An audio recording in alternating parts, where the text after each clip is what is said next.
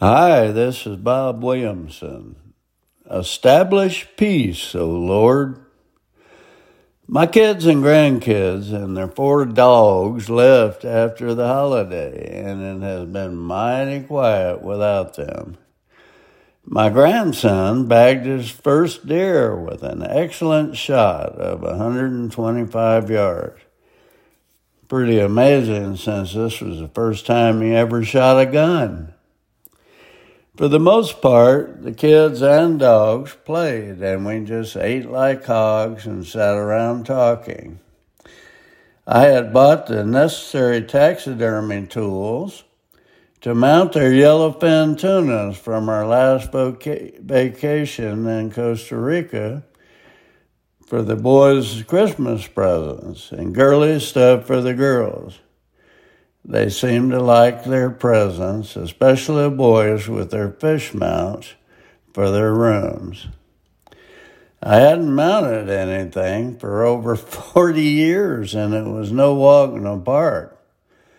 All in all, though, it was a good, wholesome experience spent with loved ones. We, of course, said a prayer prior to each meal, and the grandchildren handled that for the most part. There was no bickering, drinking, drugs, or even arguing.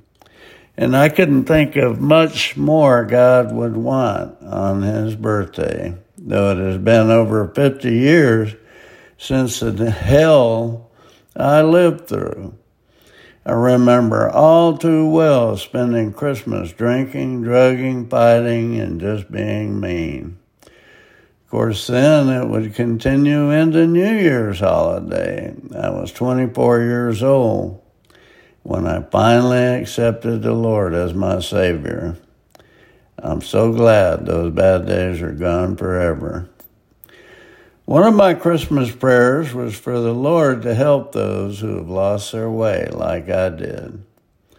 This morning I thought, about the entire new generation being established in my family as a result and part of changing my life. It reminded me of the old man shedding this corruptible body and exchanging it for an incorruptible.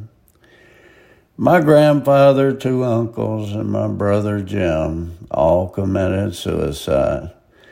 Many others in my family suffered from alcoholism and drugs.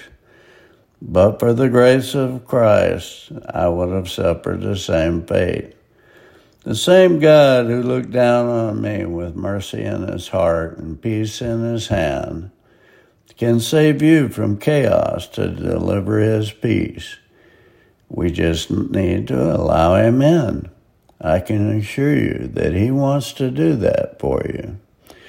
Isaiah 26:12 O Lord, you will ordain peace for us, for you have indeed done for us all our works.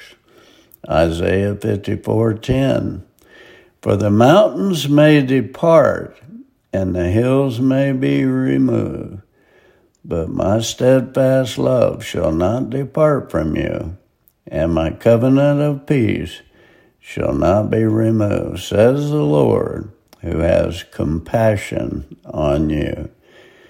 Hey, this is Bob Williamson. Thanks for listening.